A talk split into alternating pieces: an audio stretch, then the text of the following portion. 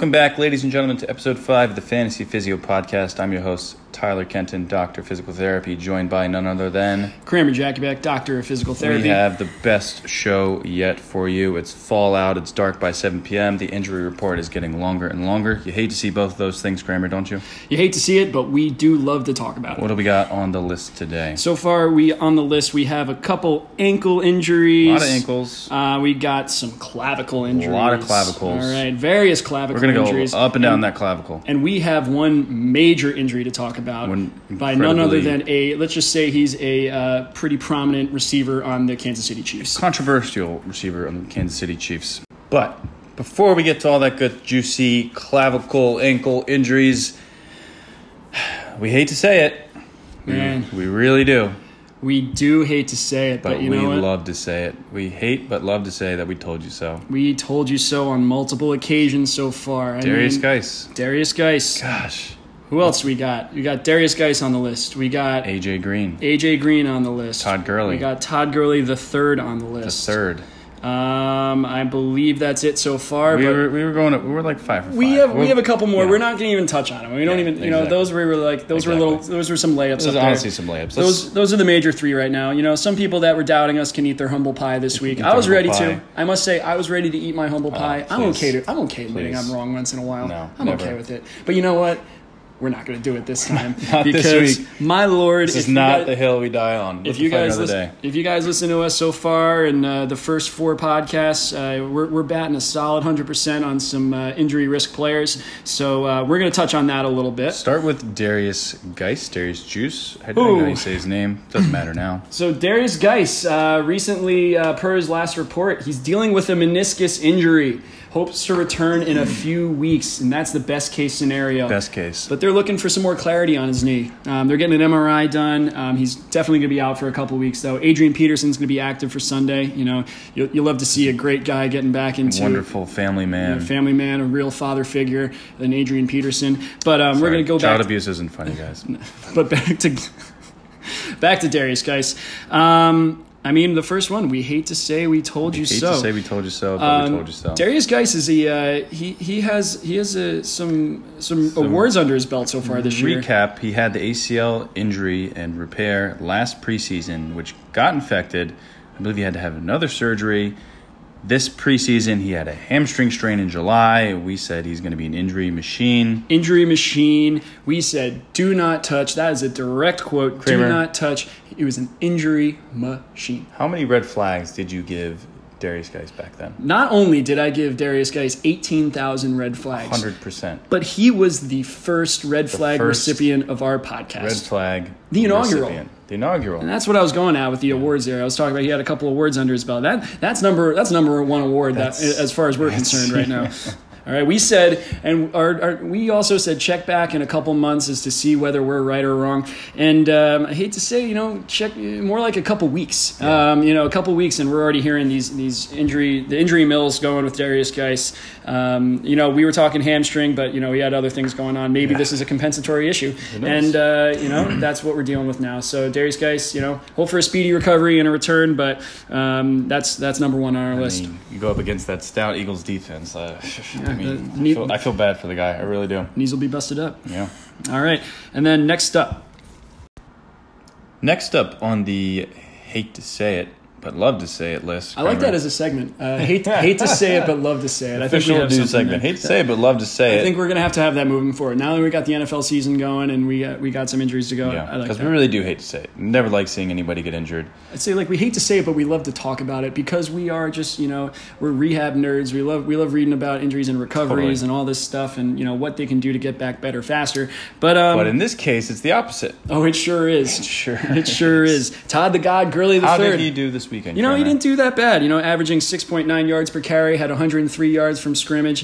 You know, he had a couple TDs uh, robbed from him. You know, he Yeah. lost, out, lost out on some goal, goal line carries, Yeah. but a very productive week from Very the arthri- from the arthritic. Six Todd point nine Gurley. yards per carry. Is that good? I think it's pretty good. It's like almost a first down every carry. But I, I guess that's pretty you good. know, it's like seventy percent of the Yeah. way there. All You know, right. it's not not too bad. Um, so you know, uh, maybe some maybe some of the narps out there that were talking about that arthritis in his knee being such a hindrance can eat their humble pie this Humble week. pie. for free this week. for free. We'll we'll provide that humble pie for you. we'll make it. I like blueberry. Uh, speaking of running backs, what do you have? Other fantasy relevant running backs that got banged up this week. Let's start with more severe. We'll go to less severe. So we'll start with more severe. We'll talk Tevin Coleman. Evan Coleman. All right, Tevin Coleman had a high ankle sprain. And What does that mean for We talked about out that there? earlier in the podcast, uh, episode two ish. We talked about um, high ankle sprains and them being a sprain of the uh, ligament that's a little higher in the ankle. It's called the syndesmosis. It basically joins the tibia and the fibula together. Those are the bones in your lower leg.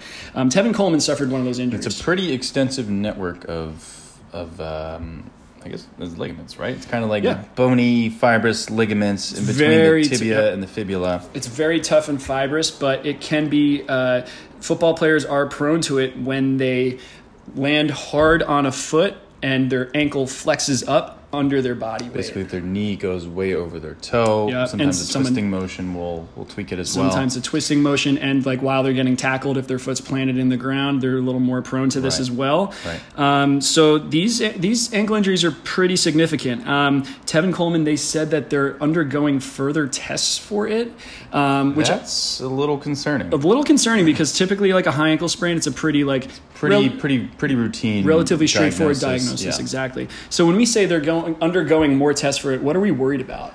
I mean, I've never seen a high ankle sprain like a really severe one before. Right. Usually it's like mild, moderate, and most NFL players like they'll be in Right. that department. Right. Mm-hmm. Sometimes it'll linger for you know a couple more weeks, but if they're under, if they're really MRIing it and doing more and more tests for it, like that's again that's very concerning because we're worried about separation of the bones. Like Exactly. you said, those we're, gonna, we're worried about stability of the ankle. Right. So where this is beyond like football. This is like uh, it's one of those you know could be one of those injuries that's like is this going to you know really affect his career let alone Mm-hmm. Yeah, know, totally. I, I don't, mean- I don't want to put rumors out there he might not play the rest of the season but like Right. if if they're really doing their some serious diagnostics with it that Yeah. just seems a little unusual and a little uncommon for Yeah, usually, usually they'll just say, "All right, we're going to shut him down for Yeah. you know two to four weeks, and you know see if he gets better." But if they're doing further testing, I'm worried about the stability. I'm worried if they're considering surgical intervention, Right. um, to stabilize the ankle. Which and if they very- are, then we're looking at an IR situation. He's going to be out for a very long time. Which means pick up whoever the hell is the backup for the 49ers. I think that's Rasheem Mosher. Is that him? Raheem Mosher? Isn't it Matt Breida? Matt Breida. All right. Street Breida, Street Breed. Mouth right. Breida. That's right, because he had. Uh, that's why I get confused because he had like three or four carries last week, and the other guy had like eleven. But still, fantasy relevant players there. They're going to be getting an uptick in carries. Absolutely. Moving down the list, uh, we have Joe Mixon. Joe Mixon on the other end of the So spectrum. we said we're going more severe to less severe. Yep. So Joe Mixon suffered a lateral ankle sprain. Um, reports are that he had some mild swelling. He looks okay. He had an MRI, and they said, "quote all good." Sigh. Okay, so Good. sigh of relief Yeah. for Joe Mixon owners. Um, looks all good, you meaning that nope. dirtbags banking on Gio Bernard getting you the win this week. Mm-hmm. Yeah, everyone's like, eh, I can pick up Gio Bernard, and nothing's going to change. Joe Mixon's going to play this week. I'd say I'm 90% sure. 90% sure he's going to play this week because he has a grade one ankle sprain. They're going to manage it throughout this throughout the uh, week. They only said he has mild swelling, bruising looked okay, no ligament damage. They're going to rehab him. He's going to you know be limited in practice, but he said all good. Um, they said all good. I feel like he's going to be playing on Sunday. All right. Um, look for some, yeah, maybe look for some compensatory Yeah. issues, but I, I think he'll be fine. Yeah, I mean, he might have to kind of ramp his workload back up, but Yeah. Mm-hmm. it sounds like he's going to play. He seems like he's going to practice, and these are much easier to rehab than, say, a high ankle sprain or. Right. You know, it's it's it's it's just much a different injury, right? Yeah, it's the it's the injury where you roll where you roll Right. your ankle classic inwards. You roll your foot inwards. on Classic the outside inversion. of the ankle. I'm sure most people out there listening have had one of these before. They suck. They're painful. But if it's you a can if get you can get back on your feet pretty quick. yeah, if it's a low grade uh, sprain, he should be okay. Um, I see him playing this week. Um, no long term. flags I give you? You said ninety percent. What's that? I, I'm I'm giving him. You know what? With the ankle, lateral ankle sprain, um, Short term. short term return to sport. I'm gonna go 1,125 red flags. 1,125 red flags. Just because I don't know, like they, they might not play him this week. You Yeah. know, like it depends if he's if he goes in on Friday and he's like he's still in some pain and Right. he's uh, he's a little limited. Yeah. It's week one. They want to think about the long term. They got a good backup in Gio Bernard. Yeah. Um, I'm gonna give it the the lowest amount of red flags I've given so far. There you go. That's fair. Reasonable. Um, but I'm not too concerned. I think he's gonna. I think he's gonna be rolling out uh, and taped up for this week. Today's show is not brought to you by White Claw. Yeah, there's been a national shortage apparently of, uh, of White Claws, and they're absolutely running out of supply. It's completely unsurprising because Definitely not our fault. Could it be? Delicious. Could it be our fault? I wish it was. Wish we contributed, but um, so this week we got the Miller High Life rolling. Miller High Life. feeling pretty good about it. Feeling pretty good about it. You know, The champagne of beers. champagne of beers. Mm-hmm. Gotta love it. Getting into the meat and potatoes of today's segment, we have a myriad of clavicular injuries, Mm-hmm. all the way from the sternum, sternoclavicular joint, All fractures the- of the clavicle, all the way to the AC joint Mm-hmm. of the shoulder. We're going to start. Just like uh, with the ankle injuries, we're going to go most severe to least severe. How's All right. that sound? So I, I think that sounds great because this is our main story of the night right now, Main and this is what everyone wants to hear about. Everybody wants to hear about Tyreek Hill. All right, Tyreek Hill uh, Wow. suffered a sternoclavicular joint dislocation. Okay. Meaning that joint is basically right on your chest bone. It's where your collarbone meets your, you know, right Your in your sternum. sternum, right in your chest plate, your breastplate there. All right. So Tyreek Hill suffered this injury as he was being tackled, and he landed right on the point of his shoulder. And typically, when we hear about these injuries, we think clavicle fracture Right. or AC joint separation Right. or AC joint sprain. Right. Um, Tyreek Hill's injury is really unique, and it's really interesting. And I was like really Very. geeking out about this. I mean, um, while it is a super rare and super scary injury, Yeah. um, it's very interesting. Um, I mean, context, he was rushed to the hospital immediately after the injury. Exactly. So basically, there are two types of sternoclavicular joint dislocations. They can move forward or anterior, or they can move backwards, meaning posterior. Most are posterior, or most are anterior. I'm sorry. Most are anterior dislocations. Usually, they are alleviated with a uh, a reduction under anesthesia, meaning that uh, a, a surgeon actually Right. pushes it back Puts in place, puts you under anesthesia, and pushes it back in place. Now, if you have a posterior dislocation, which is much more rare, this is actually a limb-threatening and life-threatening Right. injury. So think about what is behind your sternum. There's a reason why that is such a hard and like thick, It's your breastbone. Durable bone. It's your breastbone. It covers your heart and it Mm-hmm. covers your lungs and it covers a bunch of other vital things that you need to survive. So. Right. Thinking about his clavicle shooting backwards into his chest cavity, you Yeah. can imagine why they went to go to the hospital to make sure that, again, this is beyond football. This this is truly like, uh, you know, like Kramer said, Mm-hmm. Right. could have been a life threatening injury. Absolutely. Thank God could've not. Those structures behind that area, for those who don't know, we got your subclavian artery that could have been affected. Sounds we got important. your aorta, which Very is important. a major artery exiting the heart, and we have your trachea, we have your esophagus, those those vital organs that are That's essential to eat food and eating, breathe, breathing. basically. Okay, so if your clavicle penetrates one of those, like a sword piercing a, a, a beanbag, Right. you're in some serious trouble. Yeah. So.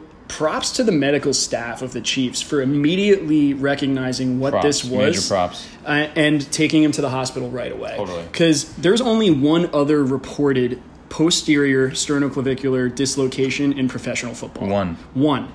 There's was only it? one. And you know who it was? It I'm was dying to know. Danny Amendola. Danny Slamendola. Danny Amendola in 2012, in 2012 suffered the same injury, Wow. and he's the only other person in professional God. elite sports to suffer this kind of injury. We normally see it in like car accidents, Yeah. right? We don't see this kind of thing in professional sports. It's super rare. So I dug into the research again.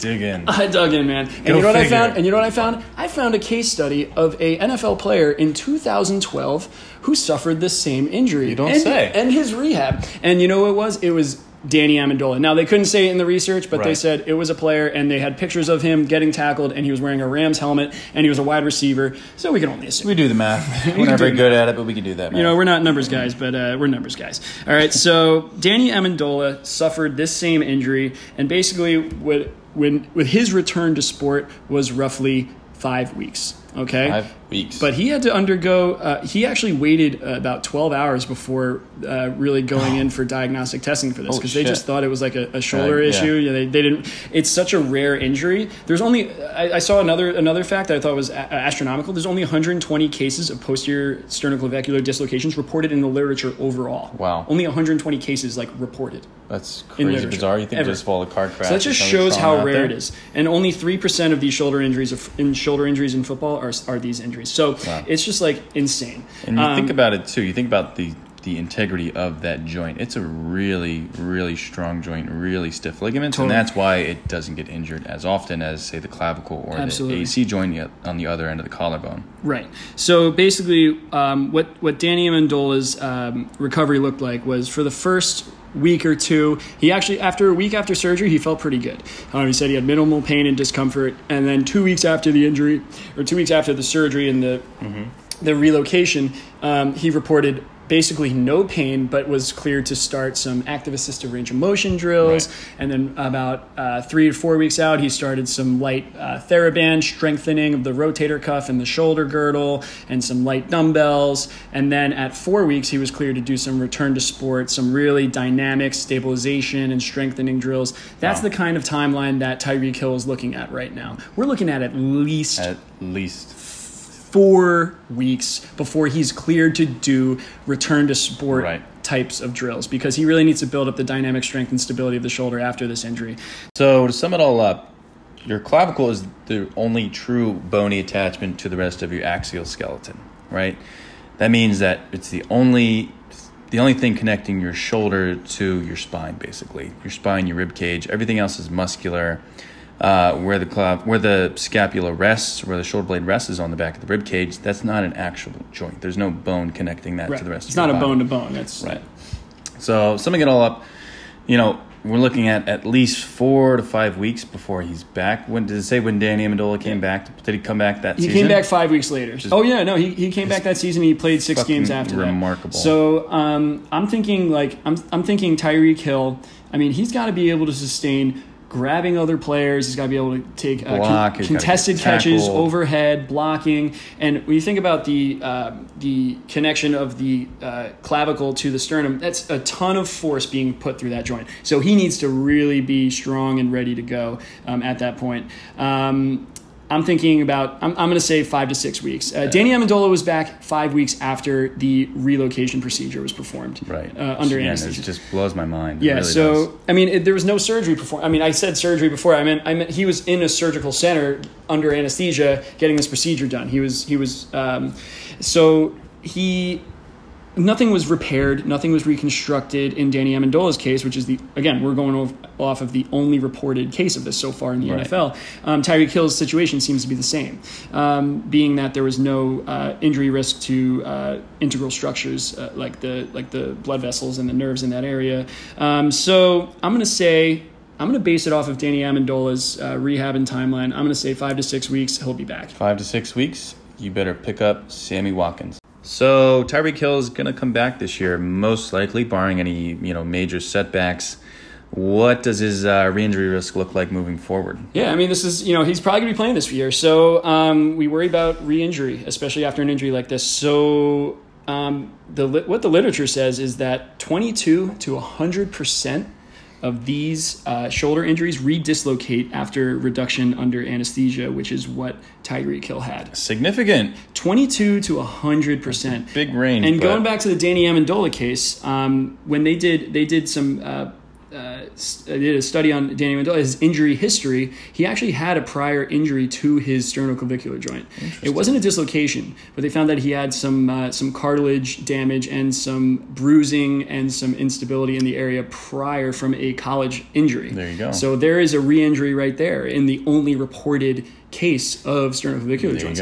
So, I mean, if you're looking at Tyreek Hill and you're worried about injury risk in the future, I'd be significantly yeah. injured. Uh, uh, I'd be significantly concerned about this. You have him in a keeper league, you know it's it definitely raises some concerns. And A redislocation. I mean, he might he might need to get a surgery after if he if he gets something like that and like a miss a whole life-saving and miss a whole season Exactly. or or God forbid have to get something that like Tyler said is uh is a is a life altering situation and a, and a life threatening situation. It's kind of scary, but um, yeah, I'd be I'd be worried about his uh, injury risk moving forward after after Especially if you have him in a keeper league or you're banking on him for a deep playoff run. So moving on down the clavicle, we also saw a couple of significant clavi- uh, clavicular injuries uh, this week. Sure did. You had Nick Foles, who had a pretty much same mechanism of injury. He got tackled by two Chiefs linemen and got slammed into the ground.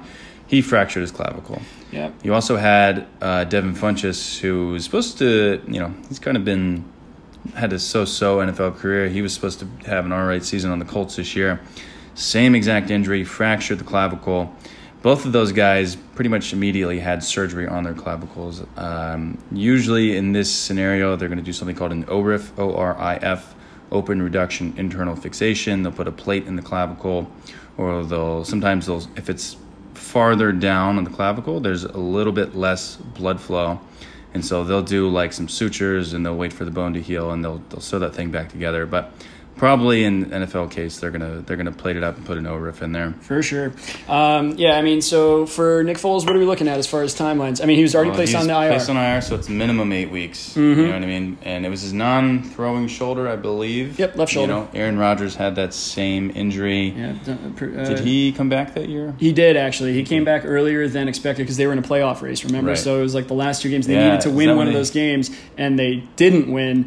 Uh, pretty happy about that yeah. personally as a Vikings Uh, fan. you gotta love that. But um, you know, uh, yeah, Aaron Rodgers, you know, forced himself back earlier than uh, what tissue healing timelines would recommend. What would tissue healing timelines recommend, Kramer? As far as a uh, ORIF to the left shoulder and yes. with the risk of being tackled, I mean, I would say A very at, I mean, incredibly high risk. I would say at the least amount six weeks. Six weeks at least. He's going to be out for eight weeks minimum on Mm-hmm. So- the IR. We'll see if the Jags have anything left to play for. Not a totally fantasy relevant quarterback, but I mean, you know, he was. But if you have Leonard Fournette or Sure. Dede Westbrook or some other Jags player who is not those two guys, then you know that that definitely impacts that definitely impacts uh, you know their fantasy relevance too. So definitely keep an eye on that. If you have Devin Funchess, you know move on. There's plenty of other receivers out there. You never know who's going to pop up.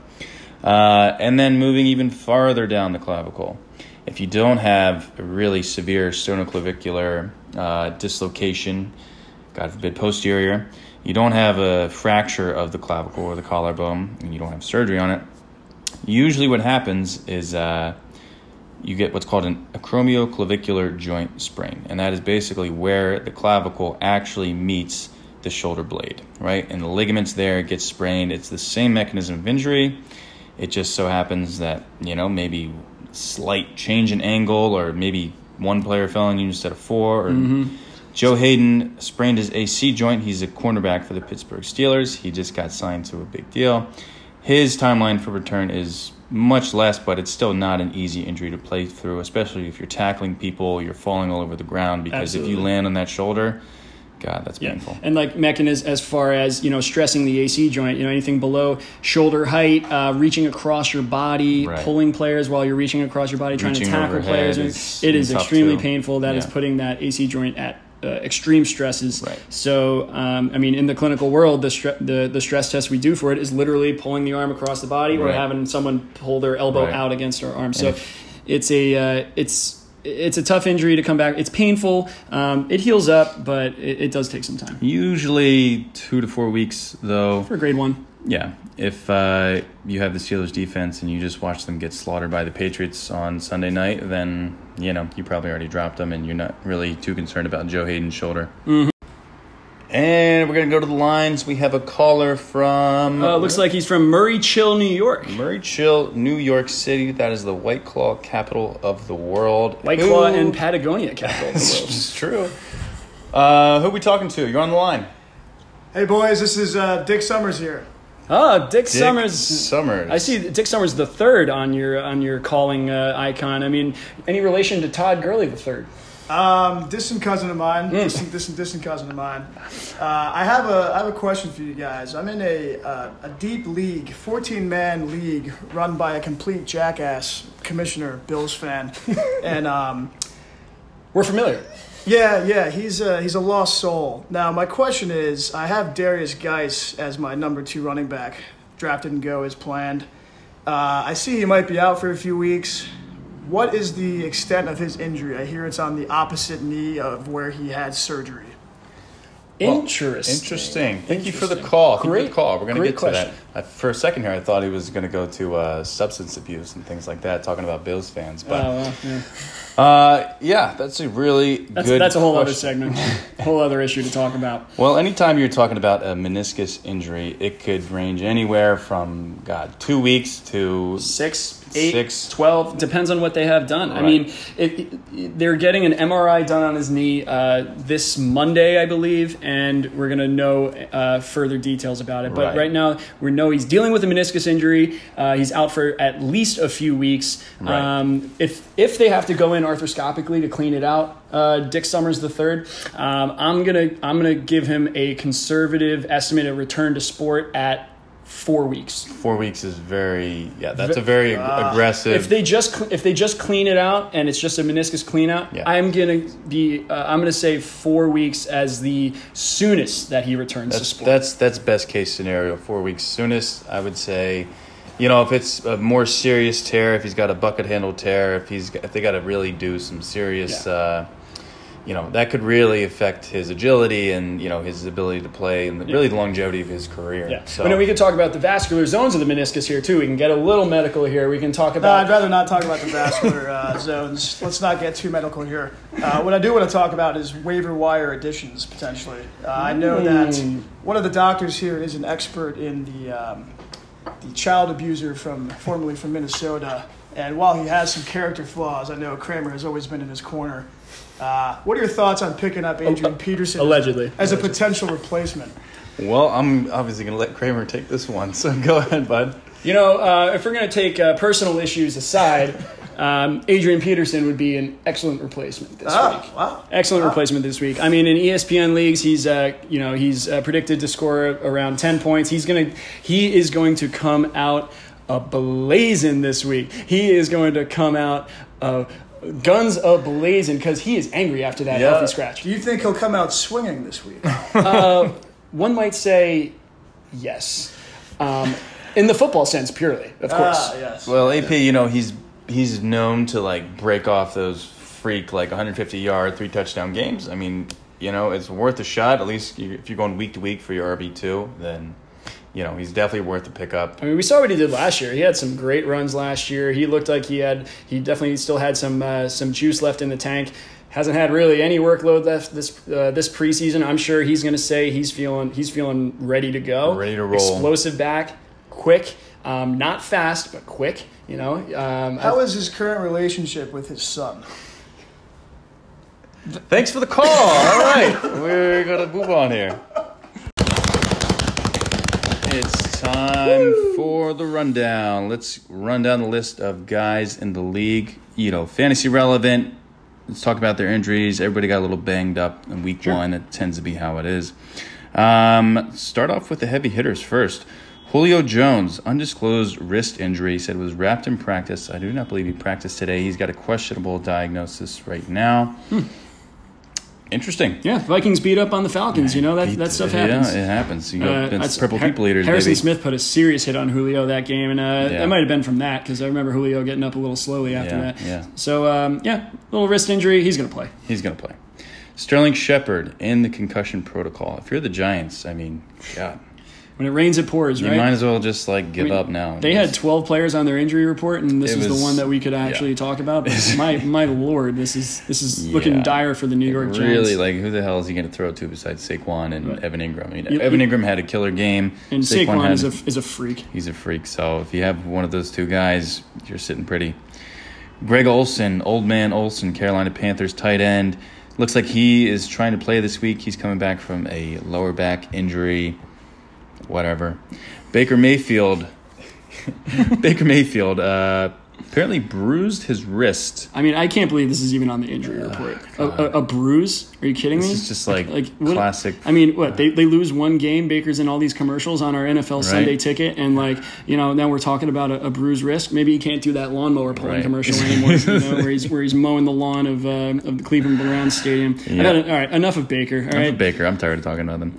And uh, finally on the list we have Juju Smith Schuster, wide receiver little, little Pittsburgh worried. Steelers. Pittsburgh Steelers. Juju, the heavy hitter on uh, Yeah. on the uh, Pittsburgh He Steelers. won a lot that, of round twos. now that Antonio. Brown ain't there anymore, and we know what's going on with Antonio Brown. Antonio Brown. I don't even want to talk about that scumbag. All right, but Juju Smith-Schuster, a toe injury. I'm, Toe injury. I'm a little worried about this. A little bit. Toe injuries for wide receivers. We saw with AJ Green that nagged him his whole Yep. freaking career. He had he- surgery on the toe. Yep, and Juju- Julio Jones, yep. same thing. He had toe injuries, right? Did he have toe surgery too?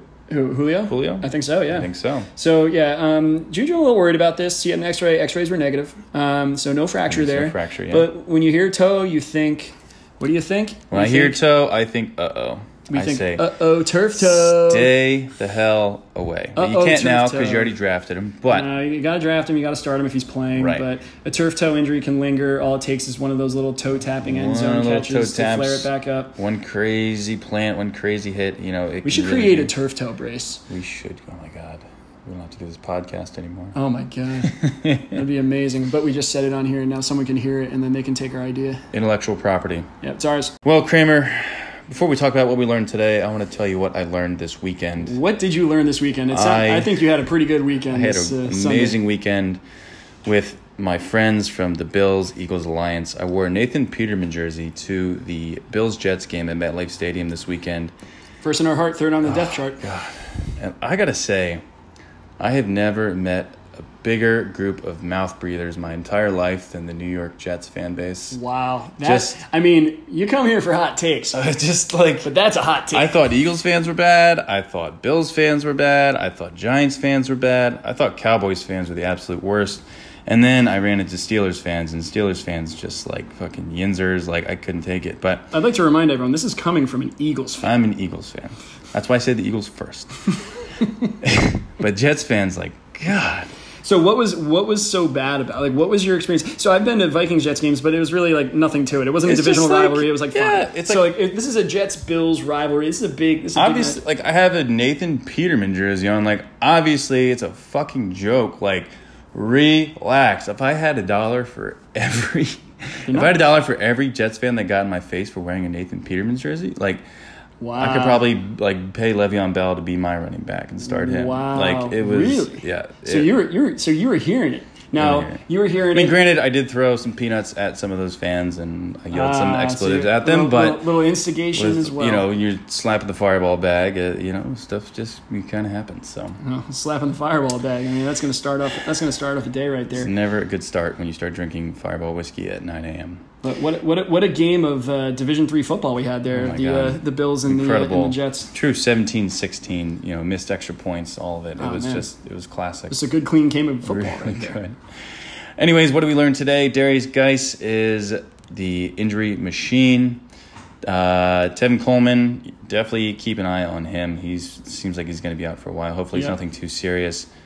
Yeah, but a high ankle sprain, he's gonna be out for a while. Um, and, I mean, we packed a lot in there about Tyreek Hill and that injury. A very rare injury, but some interesting to talk about Very, and learn about. very about, interesting, especially in the rehab world. Totally. That's why we had to jump on that. You never really see that. Uh, clavicle injuries, they suck. There's They really sure nothing do. good about them, but it happens a lot in the NFL. Mm-hmm. And uh, Baker Mayfield.